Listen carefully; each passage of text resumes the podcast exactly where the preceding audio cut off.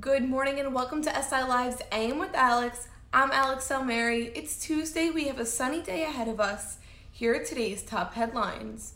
New York City has over 211,000 confirmed coronavirus cases, bringing Staten Island to nearly 14,000 with 863 confirmed fatalities.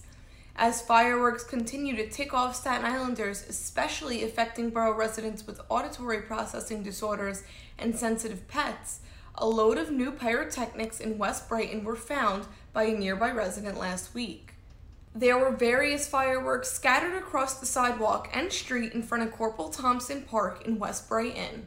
From the North Shore to South Shore of Staten Island, borough residents have said they noticed an uptick in fireworks being fired in their neighborhoods, helping a spark rise in 311 complaints on the island and authorities have seized thousands of dollars worth of pyrotechnics in the wake of Mayor de Blasio's announcement to create a force centered on weeding out fireworks suppliers in the city as well as neighboring states. If you're looking for something to do, Six Flags Great Adventure is opening for the 2020 season on Friday, July 3rd, and guests will be able to make reservations beginning Tuesday at noon. The Jackson, New Jersey theme park will initially operate with reduced attendance levels in a preview mode.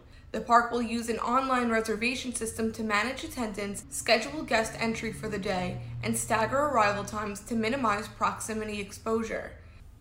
In other news, here's what's open and what's closed in observance of the 4th of July, which falls on Saturday, and as a result will be observed by many on Friday, July 3rd. Courts, government offices, public libraries, and financial markets will be closed on Friday banks are to remain open. And if you're planning travels on Saturday, July 4th, MTA buses will run on their normal Saturday schedule. However, the Staten Island Railway will run on a Sunday schedule and the ferry will run on a holiday schedule.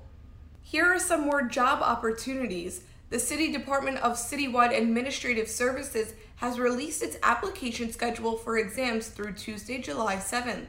All New York City civil service applications were previously postponed or canceled through June 1st due to the coronavirus pandemic. Applications for exams through July 7th include architect, auto mechanic, custodian, school nurse, and many more.